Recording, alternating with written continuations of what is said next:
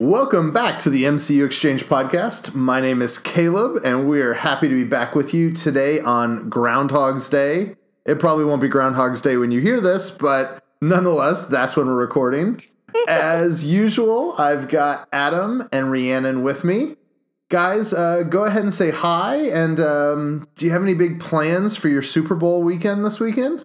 Hey, guys. I... Uh... I do not have any Super Bowl plans. I haven't decided which team I want to pull for. Um, I've, I've, I'm a huge N F C South fan, but the Falcons are not one of my two teams. So I kind of want to root against them, but I also kind of want to pull for the N F C South. And I don't know. I keep flipping it Super Bowl weekend. Yeah, I totally forgot it's football. What's that? I don't. Yeah, I totally even forgot the Super Bowl is on this weekend. But I am going to a con, the con oh. in the state of Iowa. There, it's not. like it. It's not. Obviously, there's probably not going to be a Marvel T V panel there where they release a trailer. Believe it or not. But I don't know. The guest of honor, some Battlestar Galactica guy, or I don't.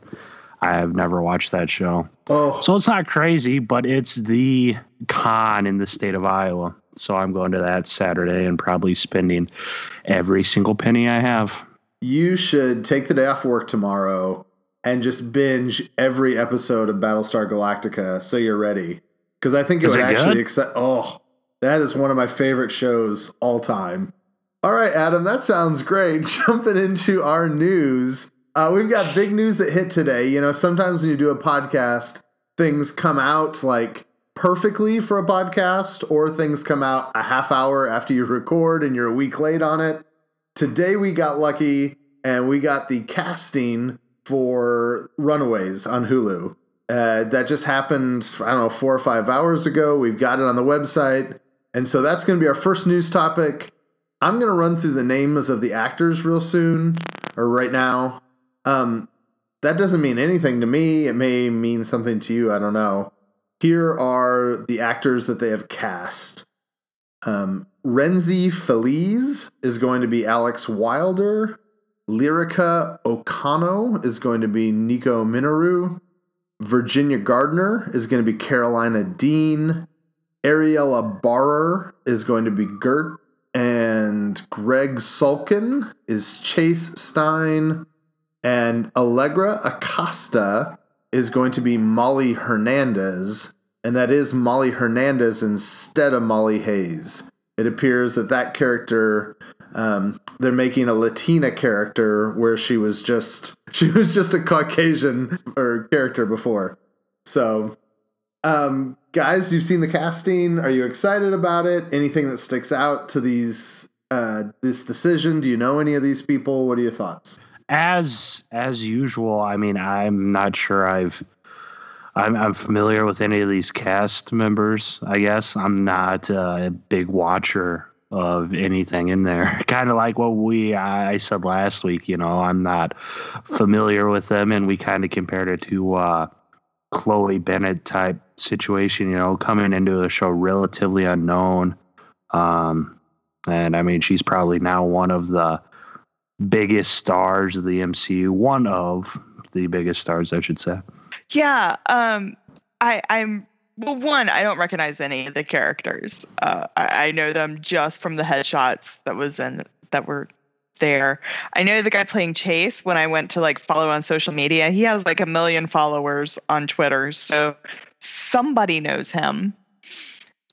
But the girl that plays Molly... And it looks like they're they're making her a Hispanic character, a Latina character. But when you see that headshot, that is Molly. That is totally like the big eyes and the young but spunky. I don't know. There's something about her face that looks just like she should be Molly. Um, all of them, to me, when I looked at them, I could see them as the characters. So... You know, as much as you can tell from looking at a face.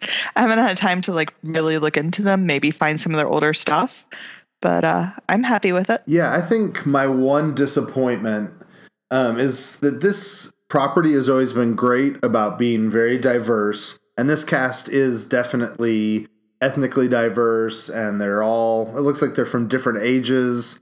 The one thing that I'm a little disappointed about is that the, the character that's playing Gert is, um, or the, the actress, um, she's just a lot thinner than the character is in the comic books.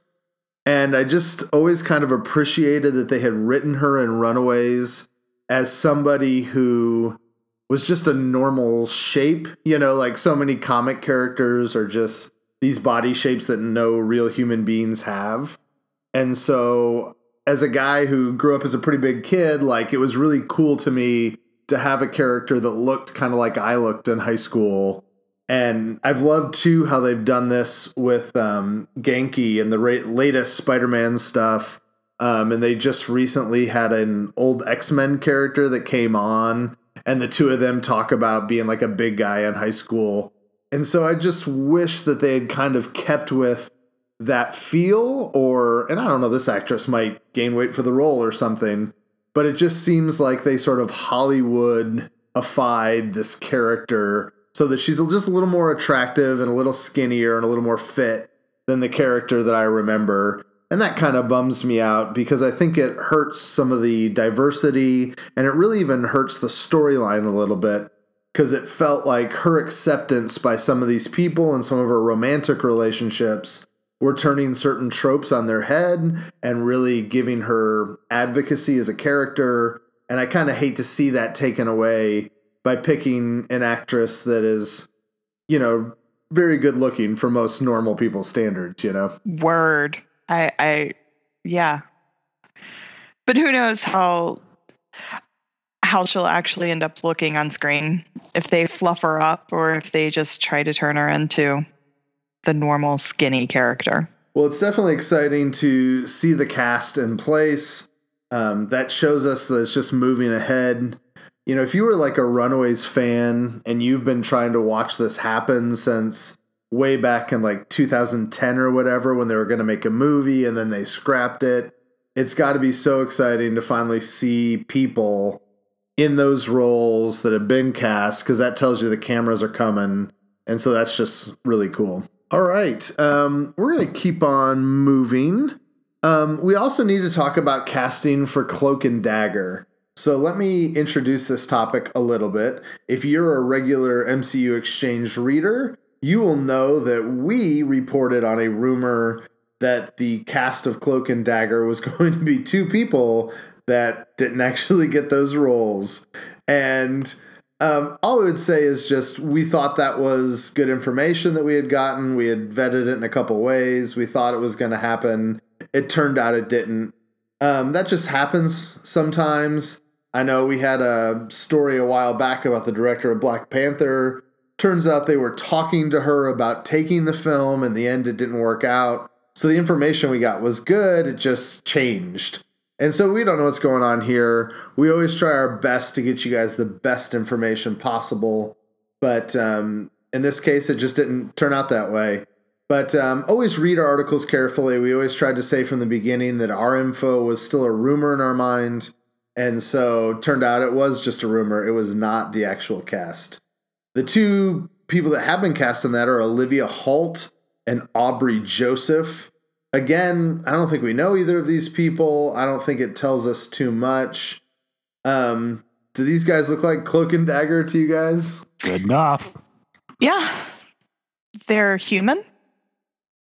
They, I, I, I didn't have strong feelings for the casting of Cloak and Dagger. We're just kind of in this place where, particularly with like these properties with teenage characters, we just don't know a lot of the actors and actresses that are possible. And, you know, this is not a network show. This is not A B C. And so they're going to be casting people that we don't, you know, necessarily know. So let's talk about something we can talk a little more about, though. Uh, we also recently got photos of Sigourney Weaver and her role um, within The Defenders.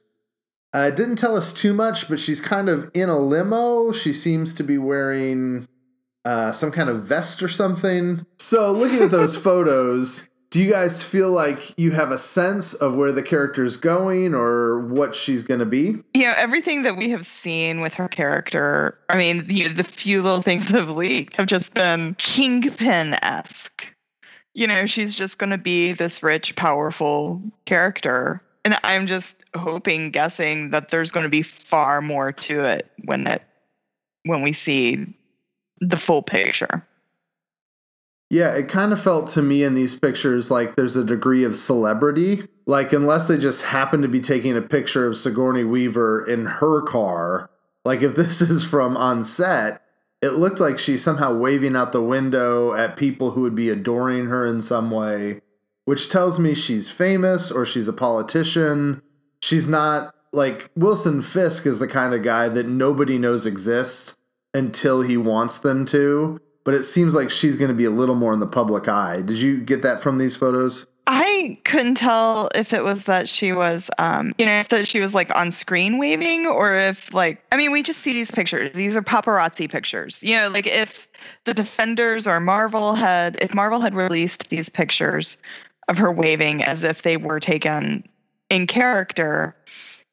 But for all I know, she's waving at somebody there, you know, to come bring her a sip of water between takes. And right. The paparazzi got a picture. So I did I mean, that was that was how I interpreted the wave pictures. But um, she was just thirsty. But, you know, she's there and she has like her frilly outfit. And I don't know. I get a very Kingpin vibe from her. Um, talking about news stories that we're not sure what to make of.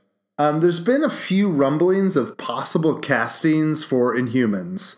And the one that's really happened is um, a woman named Alicia Rotaru.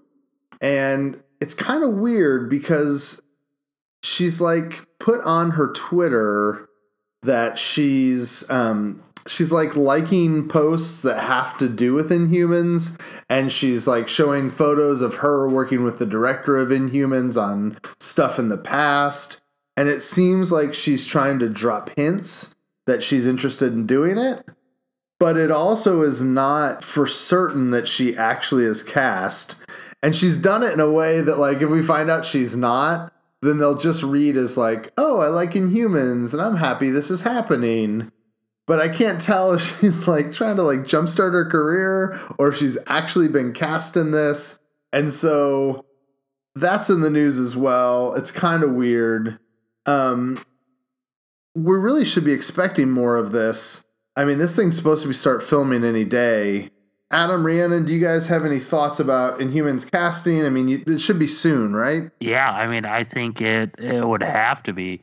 You know, I, I expected it by now, I guess. I mean, we're still, I mean, we're only seven months away from getting it, you know. Um, so it, it's picking up here. You know, the director of at least the first couple of episodes has been testing the IMAX cameras and, and things like that. So they're certainly gearing up. That one would think that they probably at least have some of the characters cast, um, you know, but I, I would think we, we get something next week or, or the week after at the latest, you know, and from what I've been able to see, there's, I mean, they're pretty much keeping it under lock and key. There hasn't really been much of any rumors or murmurs or, or anything of that nature, at least what I've been able to, to see. Well, I guess we'll just we'll just have to see what's coming. Um, what other news piece I want to pick up? Uh, apparently Black Panther is going to be filming somewhat in South Korea, uh, which is not unusual. Marvel now has tried to really branch out and film their movies all over the world, kind of give themselves a global global canvas. Uh, we don't know too much. Apparently, it's going to be a car chase scene. I believe this is the second time that Marvel will be filming in South Korea, uh, the first time being parts of Avengers Age of Ultron. Um, guys, as you just watch these movies, do you like that they go international, that they have all these different places that they're visiting? Or um. Does it ever feel a little weird? I know as a comic fan, I kind of like how much happens in New York and how grounded it feels to kind of the world I'm familiar with. But do you guys like it? Do you like the globetrotting? Do you think they should try to fit in all these locales if they can? Or does it just kind of feel like you know, pandering to international audiences for box office. It always feels to me. I mean, I, I have never watched a Marvel film and thought, oh, they filmed that there because, you know, they filmed that. They must have filmed that there to pander, you know, like the German. Well, I guess the airport scene was filmed in Atlanta, but, you know, they, they filmed all over. I, I, I don't feel I, I feel like they pick their locations to match what they need in their film, and it never feels out of place to me. And I've watched shows. I mean, I used to watch a show on U S A called Covert Affairs, and they would film all over the, they would film like Marrakesh and Colombia and all kinds of places. And that was part of the scenery. You know, it was very intentional. And in this, I feel like it, it very much makes sense in the Marvel movies when they are someplace. You know, for them to be filming in Scotland, that to me just makes me think, oh, I never realized that they intended for planets to look like Scotland, but I guess they will. And maybe they won't. Maybe it's some other reason that they chose there, but um, I don't think it's to pander at all. Yeah, one of the ideas is that maybe they'll bring Doctor Cho back, who um, had the technology that helped made Vision and who um, helped repeat, uh, repair Hawkeye's arm in Age of Ultron. And the only thing I can think of that would be awesome is if somehow he's going to South Korea to talk to Doctor Cho in order to get something to help replace Bucky's arm. You know, like that would be a really cool connection. And that's something people would love to see. I know a lot of people want to see Winter Soldier in that movie. I, I don't think that's necessarily going to happen, but it'll be interesting. I think that it is cool that as they build Wakanda, it seems like they're going to take little bits and pieces from around the world and kind of meld them together into one really cosmopolitan city. And so Wakanda at times is going to look like, you know, Asia. And at times there's going to be places in Africa. And just the way they're combining those things, I think, is really cool. And I'm fascinated to see, like, how they bring it all together to look like one place. So that'll be neat. All right. Uh, I think that's most of our major news. Um, let's go ahead and move into Agents of S H I E L D. Um, last week, we were really mean to Agent of S H I E L D. I know that some of you on the uh, comments on the website were not happy. You felt like last week we didn't give it a fair share. So guys, this week, Uh, thumbs up, thumbs down. Were things better? Are we excited about Agents of S H I E L D again? How'd it go for you this week? Thumbs up. I feel like they really, um, everything this week felt very cohesive and it all came together and it moved places. I enjoyed the episode. Yes, I'm going to give it, uh, I was going to say two thumbs up. I'll give it a thumb and a half.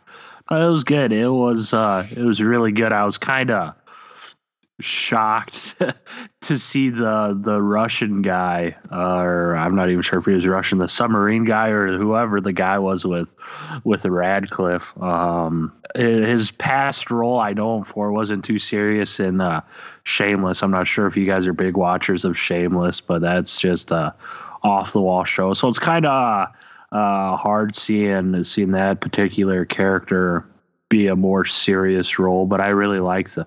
Man, I love me some Koenigs. Patton Oswalt is hilarious, and uh, I honestly thought they were L M Ds. I really thought they were. Yeah, I thought they were going to be too. Um, it showed me like what a, a little bit of humor can really do for a show. Like Patton Oswalt was so good and so funny. I, I mean, I like him just generally, but like this kind of Um, this kind of meta-narrative thing they do with him where, like, he's kind of a comic book fanboy that also happens to be an agent of S H I E L D. And so, like, he's kind of commenting on their world as somebody who really loves the show might comment on the world. Like, I just think that's really fun. Um, I actually watched a My Little Pony episode with him with my kids. And he does the exact same thing in that episode where, like, he's commenting on the storyline the whole time and how ridiculous it is. And, you know, he must be in a T V show because it's written so poorly. So I just thought it was really cool to see him, you know, like putting the Darth Vader clock together and being so excited about fighting alongside Quake. Like, all of those little touches just endear his character or characters to me. And it just made it so much fun that the episode really breezed along.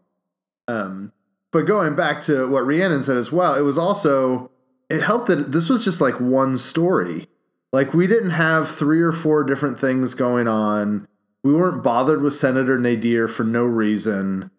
You know, all the supporting characters were all working towards the same goal. I, I just thought that that works so much better on this show when it's about one thing than when it's about thirty things. And I felt like this episode did that really well because it was about the Darkhold and keeping it in place and not losing it to Radcliffe, which ultimately they failed in. Yeah. I, I do have one negative. Okay. Uh, and, and it's very, very minor. When uh, I don't, I'm not even sure if they said the guy's name. The the guy that was with, with Radcliffe when he was doing his little fan theory about Coulson. I think it was the very last picture he showed. I, I'm pretty sure they actually used a still from the episode because it was when he was uh in prison talking to Uncle Eli, and I thought, like, who would be taking a picture from that angle, because it wasn't like the security cam angle or something like that. Right. It was like the the still we posted in like a news article or something. Right. So, I mean, if that's the, my biggest complaint from that, I just thought that was goofy. I'm like, who would have a picture like that, you know, of a face-on shot of Coulson out of jail? But yeah, I've heard the same oh, well. complaint about the Spider-Man Homecoming trailer, that when Peter Parker's watching the YouTube video of himself at the airport scene, they're like, who is there getting that footage? Like, who's getting YouTube shots yeah. of this fight, you know? Like, that doesn't make yeah. any sense. Iron Man. He has a little camera in his suit. Like, hey, guys, look what we did. You know, actually, it would be really cool if they started to play the Peter Parker photographer's thing, and it's actually Peter who had uploaded it to YouTube because he had, like, set up his cell phone on one of the planes Ooh. to take video. That would be cool. That I like that cool. theory. Um, we're getting a little bit far afield from S H I E L D. Anything else particular about this issue or what, or episode, or what it sets up? Any more thoughts on the show in general, where it's standing right now? I'm liking it.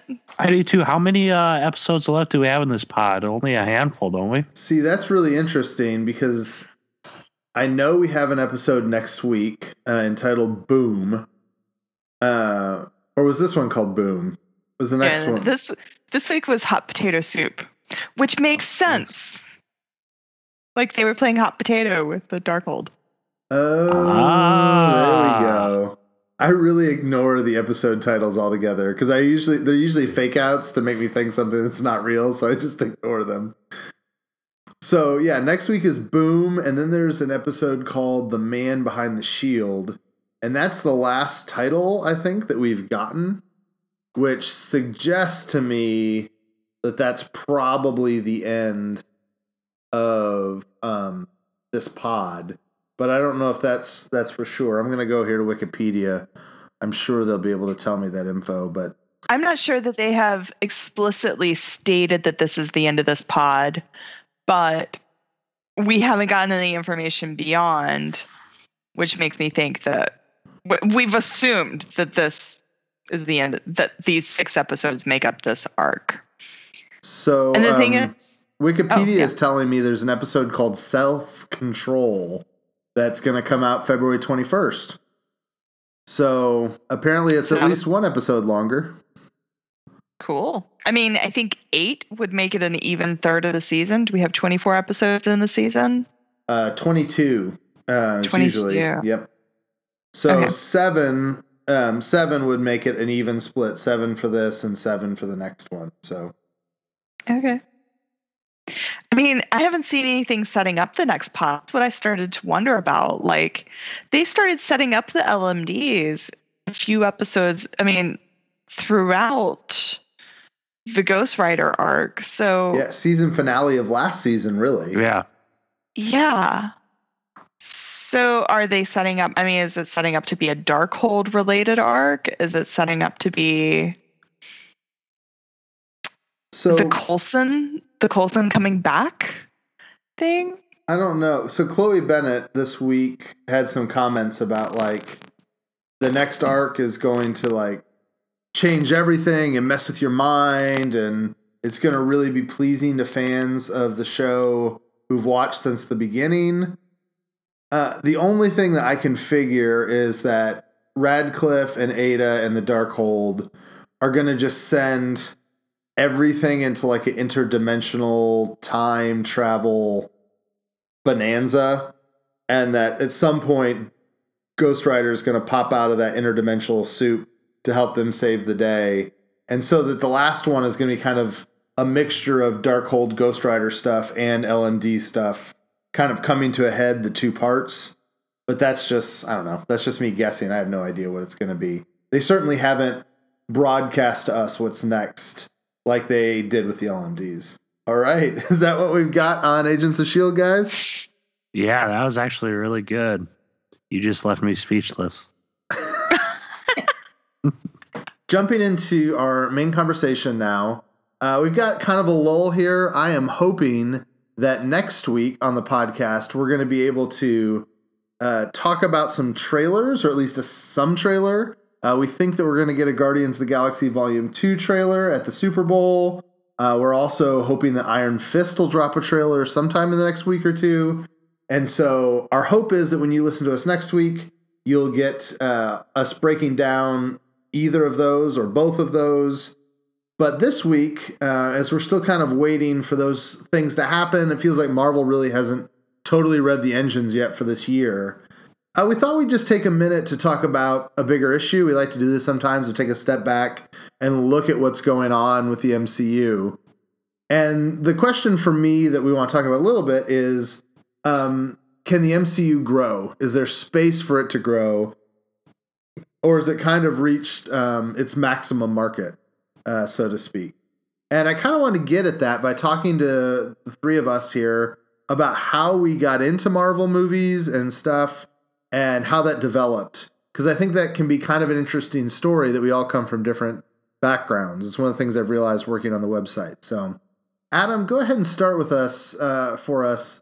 Just how did you get into comic books, or how did you get into M C U movies, and what did that journey look like for you? Yeah, so growing up, my dad, uh, when he was probably the age I am now, he, he started collecting comics and all that stuff. And and as a kid, I, I always knew he had a pretty big comic collection, um, and I'd read some of them and all this stuff. I remember one of the first ones I read, I picked it up, and I'm I'm not sure how old I was. Uh, kind of in two hold. I'm like, uh, wow, this is crazy, Dad. This is the first issue of Wolverine or whatever. And I didn't really think much of it. But now that I actually collect comic books, I know how much that Incredible Hulk one eighty-one's actually worth, you know?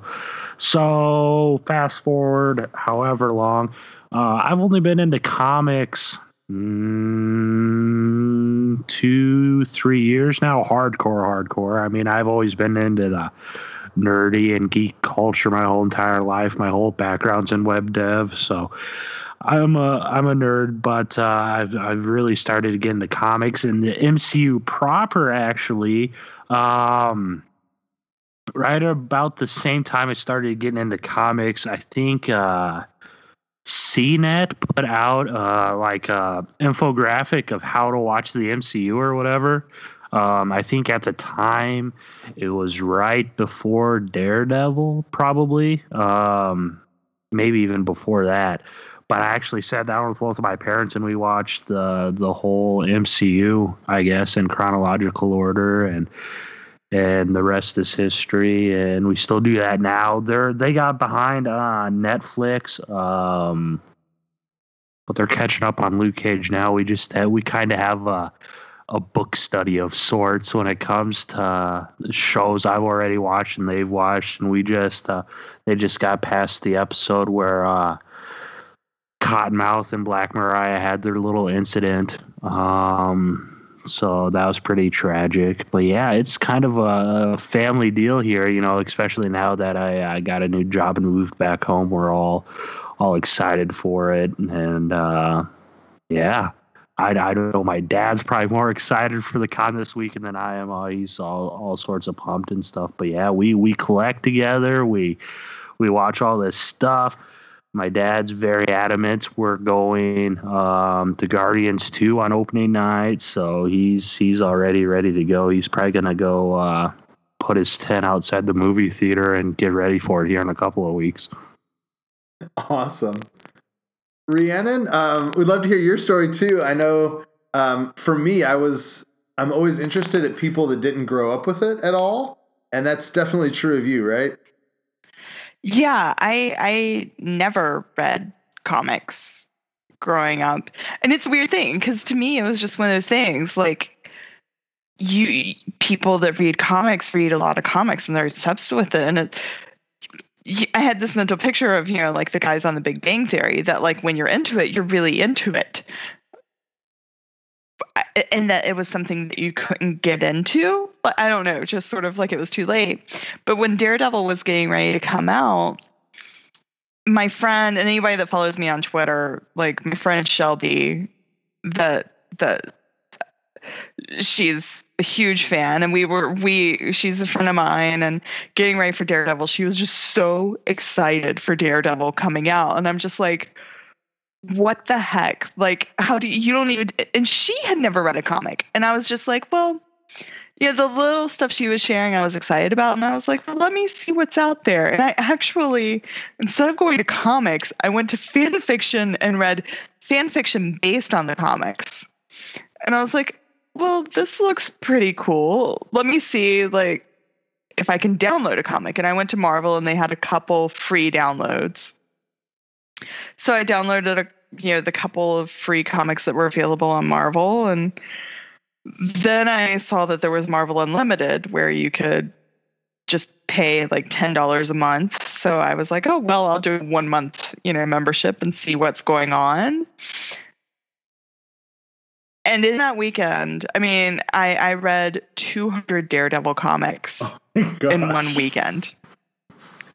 Like, it was so, I ended up reading so much. It was so funny, because a friend of mine, like, you know, a month later, I reemerged, and she was like, what happened to you? You just, like, some, you just dropped off the planet. I was like, I discovered comic books.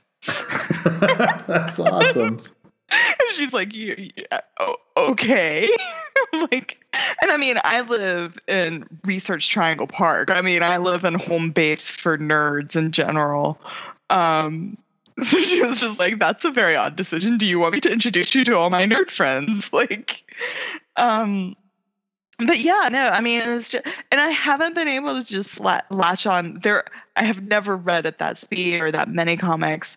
And I was going through a really horrible time, like with work and everything. So I really needed an escape. Um, but I jumped in, and then like Adam was saying, you know, then I had to watch the whole M C U in order. And a friend of mine, like, that really knew the M C U and was a really big fan of the M C U, she was like, you cannot watch Winter Soldier until you get to that point in Agents of S H I E L D, and just, like, threatening me. So I, I watched I watched all of it in order except for Agent Carter. I, I didn't watch Agent Carter in order. Yeah. Because I wanted to get to, like, the big stuff later. Um. Yeah, and so here I am. That's really cool. For um, for me, I was trying to actually trace this back. Uh, it all starts with Pizza Hut, I think, for me. I don't remember this super clearly, but I I mean, the, there's some of it I remember clearly, but not all the details. Uh, they did this thing for a while at Pizza Hut where if you ordered like a large pizza, they gave you a V H S with like the first or second episode of X-Men, the animated series. And at the end of it, there was like um, a Q and A with Stan Lee and I think a couple other creative people where they talked about how they created the X-Men and why the X-Men mattered. And they talked a little bit about the civil rights movement and Martin Luther King and the way they had worked that into Professor X and all that kind of stuff. And I just remember watching it because it was free V H S as a kid. And I loved X-Men, the animated series. And so I started watching that every week. And then I started watching Spider-Man, and I got really heavy into it, like in middle school, to where we were going to the comic book shop every week. And I would have like a pull list of like eight or nine titles a week. And my parents were spending way too much money on it. I'm still amazed now looking back on it that they would just like drop the hundreds and hundreds of dollars that they were paying out almost monthly, you know, for this stuff. And then I got to high school and it wasn't cool anymore. I wasn't interested in it anymore. And I just stopped. Like, I kept watching movies. Um, when Spider-Man or X-Men would come out into the movie theaters, I'd watch that. But I wasn't really into it. And I was even pretty done with the movies by about the time Spider-Man three came out, because that movie will kill your interest in comic books pretty strongly. And so, like, I was just done. And one night, um, when I heard they were starting the M C U, I thought it was insane because, like, who cares about Iron Man? I could not imagine a world in which Iron Man would be a character that could float a movie franchise in any way, shape, or form.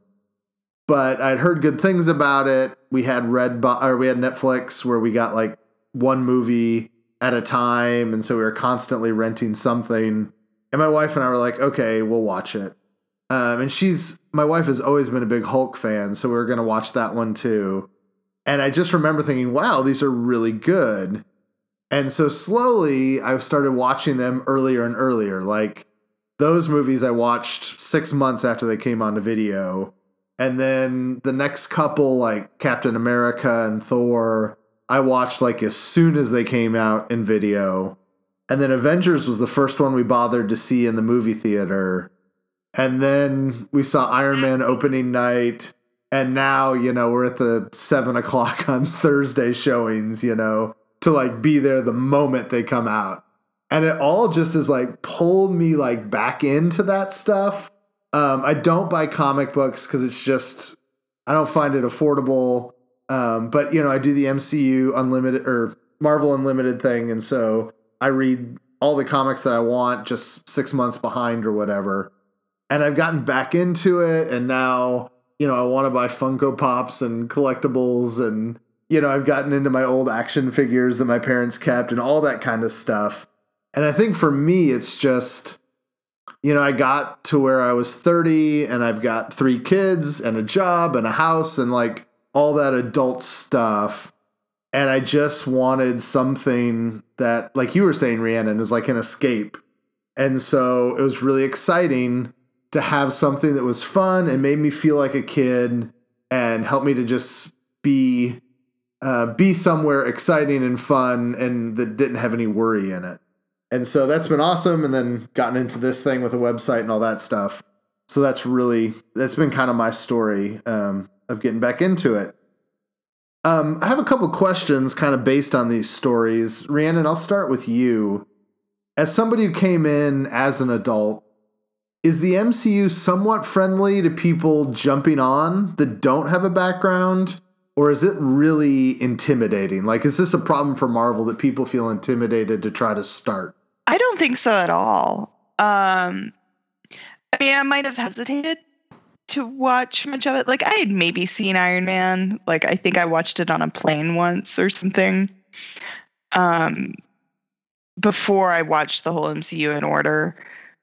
But one, I mean, what you were saying about Iron Man, like being hesitant about that, for me, being a non-comic book person, when they brought Iron Man, when they were like, we're doing Iron Man, and they cast Robert Downey Junior, I was like, oh, this must be like on par with Batman. This must be like one of the top heroes of Marvel. This must be a big deal. Like, obviously, they've brought Robert Downey Junior back into the spotlight and and, and doing this movie. I never, for one, knew that he was a character that anybody would doubt having a movie about, because I didn't know anything about it.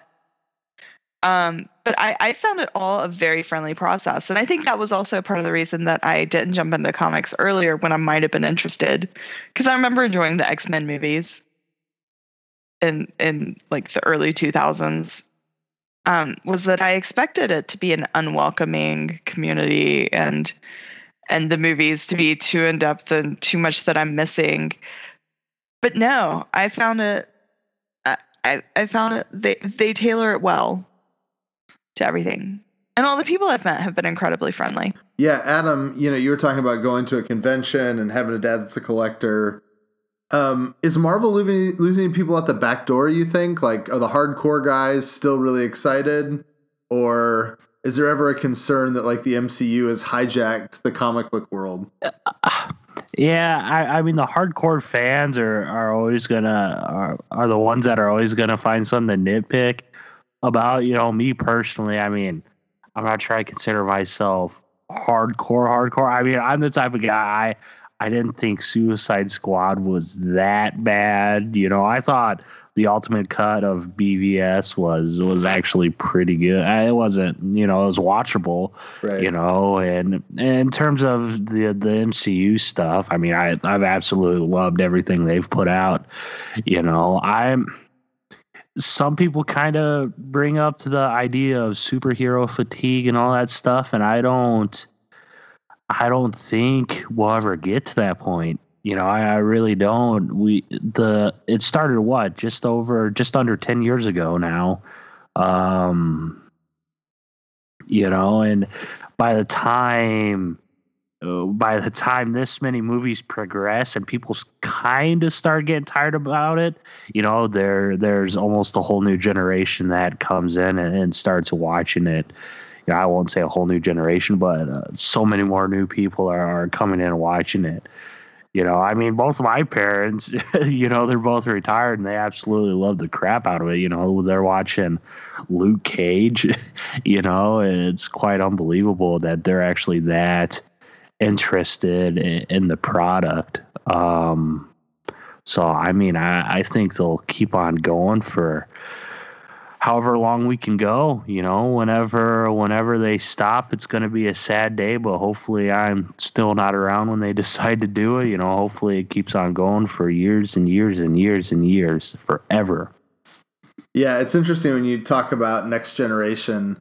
Uh, I think a lot, because I've got kids, like, are my kids getting into this, or is this exciting? And they definitely have good brand awareness right now with kids, like, all of my, I have a daughter who's in first grade, like all of her classmates know who Spider-Man is. They know who Captain America is. They know who Iron Man is. Like even more than when I was a kid, Marvel has a lot of characters that are in the public consciousness of like the elementary school crowd. So that is really cool to me. Uh, the one thing that does frustrate me about like Marvel's attempts to kind of connect with new fans is the way they've handled the toys and like girl toys. You know, like I know sometimes people may read that as like, you know, like the latest crusade that someone's on about like equal representation and, you know, plastic action figures. But for my kids, like it really matters. Um, D C has started this thing called uh, it's like D C Superhero High or something like that. And it's like Supergirl, Batgirl, Um, Bumblebee, uh, Wonder Woman, and they're all like teenage girl versions of them and like in high school together. And they do the toys and they do dress up stuff and they do animated movies. And like my oldest daughter has been like, Dad, I think I like D C better because they just have a lot more girl stuff. And it's like driving me crazy, you know, like she's very aware of this stuff. And so she's like ticked that she can't get a Black Widow or Scarlet Witch action figure. And if there's no like girl stuff on the shelf from Marvel and there is stuff from D C, like that's where she's going to go. And so I don't know. I'd like to see Marvel be a little more aware of that fan base and that issue just because like I would love my kids to grow up with it too. But, um, but yeah, it's definitely something that I think is, is handed down from generation to generation, because uh, my girls have now watched through those old X-Men animated shows that, you know, I watched when I was a kid. And so it's kind of cool to, to share that stuff with them. Do you guys think that we've reached the pinnacle with Marvel? Like, do you think this can get bigger, or do you think we maybe hit the ceiling of, of how big this, this franchise can grow? I think as far as the M C U, we're branching into, you know, they they they did the general public with the movies and and with Agents of S H I E L D and then they hit like the edgier seriousness with the with the Netflix shows. And I think the like you said, the children with Runaways and Cloak and Dagger, they're they're reaching out to a whole new area. And who knows what that could lead to. So I think it still has room to grow. I don't know, maybe there's another market that maybe there's like a daytime soap market they could still try to go towards. It wouldn't surprise me. Adam, any thoughts on that? If there, there's anywhere to go from here? Oh, there, there's so many interesting characters, you know, that they haven't even...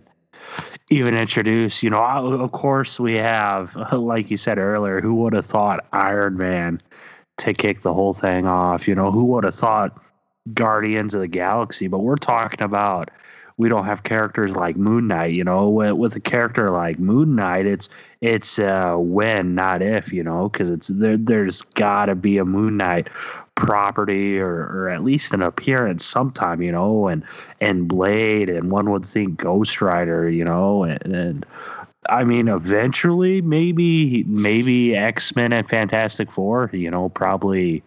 Probably Fantastic Four before the X-Men, you know. Uh, but there's just so many properties they haven't dug into, you know. Like the other uh, last night, I cranked through uh, like a six-issue um, Supreme Power Nighthawk series, and it was kind of uh, his. His uh, nemesis in there was a clown, and, and Nighthawk's essentially Batman, you know, so it was way too Batman and uh, Joker for me, you know. It was almost exactly like them, but the story itself, I mean, I was just like, this is like a Marvel version of Law and Order S V U or something, you know, and, and that source material, you know. And I mean, we're talking Nighthawk, we're talking probably one of the lowest tier characters uh, Marvel has to offer, you know. But I, they're they're going to Freeform, they're going to Hulu, you know, Cloak and Dagger, Runaways, you know. There's talks of New Warriors. I mean, there's so many characters that that they still have to do, you know. We have Black Panther coming, we have Captain Marvel coming, you know, we have a second Ant-Man coming, we probably have a, a third Guardians movie, we probably have two more Doctor Strange movies, you know, and we have all sorts of Netflix properties, and and by the time they go through one run uh, of all this new characters and material, you know, I think it's inevitable at some point, uh, you know, we start seeing characters reintroduced that with, with different actors or actresses, you know. If, if uh, God forbid, you know, a cast member pass away or, or not want to do it anymore, you know, um, so, yeah, that's a really long answer to say, no, I do not think Marvel's going to run out of ideas. Yeah, I, I think, though, what's interesting, I, you, I think you guys kind of hinted at this. For me, I think there is still room for Marvel to grow the breadth of what they do. You know, I think there's ways to go into new markets and to reach new people. And, uh, you know, they haven't really messed with animation. I know Sony's talking about doing a Miles Morales animated movie. Um But I don't know if they'll go deeper. You know, like, I, I think that they'll find new categories and new places to build content that new people will watch. But uh, I don't know if we're ever going to see the kind of home run we saw with Avengers. You know, where it's just like, where, where the, the box office for one film is so staggering and people are going back over and over and over. I, I think we're going to be into an era where it's about diversification and about hitting lots of different markets and T V and film and internet and all that kind of stuff, instead of, hey, can we possibly get our movies to go to a billion and a half dollars instead of a billion dollars? I think that would be kind of a mistake. Um, Because you're just going to keep upping the ante. Now, I may be wrong. Infinity War might be a two billion dollars movie. But um, I just don't know. I don't know if there's going to be that depth. I don't know if it's ever going to be able to be the kind of cultural touchstone that, like, Star Wars is. Because when you think about two billion dollars movies, there's been, like, three of them ever. And so I, I don't know if there ever is that depth that's possible. But I think they will definitely expand to new places. And that's the way that they build new markets for themselves. Um, in the past, we've done this feature that we call uh, If I Was Jeff Loeb. And uh, we weren't sure how long the podcast would be today. So if you're hearing this, that means we wanted to make it a little longer. Um, and what we want to talk about today is possible Netflix shows. Um, Netflix is always expanding. We went from um, four single seasons and then Defenders to a sh- couple shows getting renewed for second seasons. Uh, Punisher's been added. But people are always um, postulating what they would like to see added. So, guys, I'll just I'll open it up to you, Rhiannon. I guess we'll go with you first. What's um, one thing that you would like to see come to Netflix? What one property you'd like to see Netflix develop? I I, I like the idea of White Tiger, and I feel like White Tiger would fit well into the Netflix universe. So, White Tiger being, I'm not sure I understand too. I I know White Tiger because it it interacted with Daredevil. Um, which I think would be a cool way to bring it into the, the M C U, do a backdoor pilot type thing like they did with Punisher. But um, it's a character, a Hispanic, am I right? Yes. I believe, yes. That has a special amulet, and that amulet gives the wearer powers. So one person has it, and this one person ended up being defended by Matt Murdock in court, and on the steps of the courthouse, he was murdered and, like, I think died in Matt's arms or right there with him. And it was one of these big things.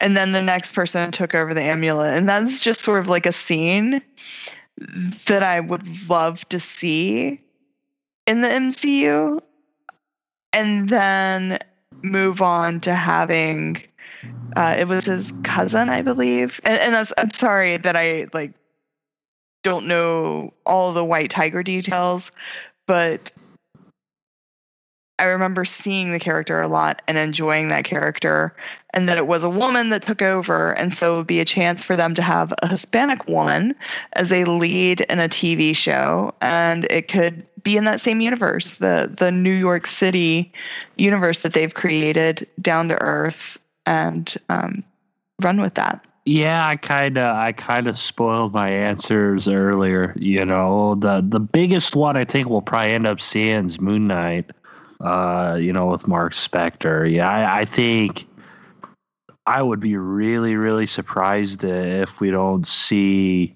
see that sooner rather than later. You know, it's just such a demanded property, and the the material is just just really great. I'm not sure I've read a, a run of Moon Knights that I just flat out didn't like. You know, some of it's so-so, but it's mostly all good. You know, it's uh, could be an opportunity for some really mind-boggling stuff, you know, especially, obviously they probably won't draw on the newest stuff, but this newest series, um, you really don't know what's going on with his mental illness and what he's doing and and so on and so forth, you know. Um, but the, the the one thing I really wanted to see that I'm actually surprised that it hasn't been confirmed yet is Heroes for Hire. I cannot believe Luke Cage actually got his own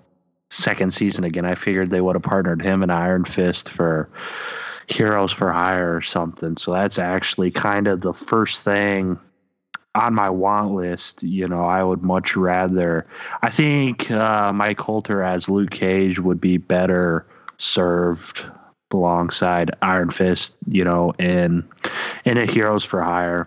But looks like he's getting a second season, so that means Iron Fist is probably getting a second season. And uh, I guess we'll see after that. Yeah. The other property I know a lot of people have talked about is um, just the idea of Ghost Rider and moving Ghost Rider over. I don't know if I want to see a Ghost Rider show, but I do think I would like to see a like Midnight Suns team-up show. Uh, it's weird because I'm not a big horror guy, but I think, you know, as we've talked about markets to go into, that there's something untapped there as far as making like a seriously scary, frightening Marvel show. You know, like uh, you can't watch this with your kids because they'll have nightmares kind of show, or you can't watch it by yourself because you'll get nightmares kind of show. And I think it would be really interesting, not just to do Ghost Rider, but you can add in like Morbius and uh, Blade and just, you know, do the vampire thing, um, do the monsters thing. You could even um, call it like Strange Tales or Astonishing Tales, or like one of those old campy horror books that Marvel used to produce, um, and bring in, um, I always forget if Man Thing or Swamp Thing belongs to Marvel. Do you remember which one? Man Thing. Okay. So yeah, bring in Man Thing and do something really weird with that. I think it would be kind of cool to see just something really dark and, and scary, and something that's, you know, even the Netflix shows, the characters kind of have these redeeming values. But take something that's really heavy, dark, noir, like exploration of the darkness of the human soul. I, I just think that would be interesting. I just, it's a way that they can go that they haven't gone before. And I think it would open them up to new audiences. So I, I think that would be really kind of interesting. All right. Um, as we start to wrap up now, I think um, time to take uh, notice of our fan mail. And so does that sound good, guys? Sounds yes. Great. All right. Um, we're starting to get more and more interaction. We love that. Uh, every podcast or we do, we get some more listens to than the previous one. We thank you guys for supporting the show. Uh, I always forget to say this, but um, if you will subscribe to us on iTunes, leave us a review on iTunes, um, go ahead and leave comments on SoundCloud or like us on SoundCloud or listen to it on the website. Um, leave us comments on the website, any of that kind of stuff. When we tweet out the link for the podcast, retweet it, like it, hashtag M C U X pod back at us. Any of that stuff uh, helps us to grow the show. So um, just going through our comments real quick. Um, at Steve Simmons had talked a little bit about our theme last week of who should die in the M C U. And he said, not sure anyone should die, but I wouldn't mind Nick Fury being killed off. Does that seem like a good pick? You guys think Nick Fury should die?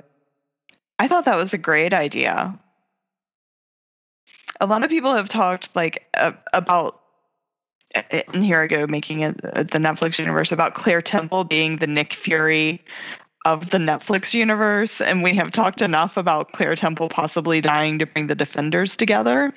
So it makes perfect sense that Nick Fury could die to bring the Avengers back together. Yeah. I don't want him to die, but I, I was impressed by that theory. Yeah, and it could really close up that storyline too, I think, as far as like he brought them all together. I can see his like dying breath being like, you know, don't cry for me. I've succeeded with what I needed to do as far as bringing them together to save them from Thanos. So that would be pretty cool. Um, also on Twitter, uh, at Alvin Marufo, I'm sorry if I'm mispronouncing that, just said he loved the podcast and keep it up. And also a thanks for the shout out from uh, Mister Jack Hammer, which I am guessing is not a real name, but nonetheless, it could be. Uh, it could be. That would be if his parents' last name was Power or Hammer, and they named their son Jack. We need to give like a certificate of achievement to them. That's a great idea. Um, pulling up from the website, uh, we actually got quite a bit of feedback last time. Um, I'm sorry, I'm scrolling. Uh, Dylan thought we were too mean um, on Agents of S H I E L D. So did Average Gamers. Sorry, guys. We just we just didn't like it. No, it was the mighty Pengu. He was the one that really thought we were trashing it too much. But, you know, you like some, you don't like some. We liked it more this week. Hopefully you guys like that. Um, Hyben Human sixteen was talking about how Tony's uh, arc is moving towards him dying, and that made some sense. Um, M P was also saying that Thor would be a decent one to kill, kind of like we were saying last week, because he could pick up the hammer and um, follow in his footsteps. So that is the comments from there. And real quick, I should have done this ahead of time. I'll pull up the SoundCloud. Uh, if you guys have not known, you can go to soundcloud dot com and look up M C U X uh, Exchange. We're there. Uh, we got three likes last week from some people who... Yes, from, uh, I think that's Jack Hammer. He's got a, a name I can't pronounce. And then Alan Blaylock seventeen and Octavio Fernandez, something that got cut off. Solano. So thank you guys for listening. We appreciate it. Thanks for the likes. Uh, also, I said I would, you know, give a shout out to a random country every week who listens to our show. So Adam and Rhiannon, this week you were listened to by someone in Latvia. Do you guys even know where Latvia uh, is? Yeah, it's it's. Oh gosh, what if I'm wrong? What if I say I know where it is and I'm You're like, on the hook now? Yeah, it, is it Eastern European? I would think so. It sounds Eastern European. Yeah. If you're from Is it where Latvia, Doctor Doom is from? Yeah, that's actually part of the reason I picked it, is it sounds like where Doctor Doom is from. I believe that Latvia is the real country that Marvel took and tried to turn into a fake country with uh, Latveria. But anyways, Latvia, if you're listening, you know, send us a tweet and let us know where Latvia is. We appreciate you listening, and you have uh, a great weekend. Enjoy whatever's going on in Latvia this time of year, so... Meanwhile, Thank- I'm going to look at a map. I'm not just going to wait for a tweet. Thank you, everybody that listens to us. Uh, we've been doing the shout-outs and stuff just because we want to, uh, I don't know, do whatever we can to pay you guys back, and thank you for being part of the show. So um, I think that's it. I don't think we have anything else to talk about. Like I said, next week we're hoping to have trailers to talk about, or at least a trailer to talk about. Um So getting ready for Guardians and that trailer that's probably hitting at the Super Bowl. Enjoy your weekend. Be safe. And we'll see you guys next week. Bye. Bye.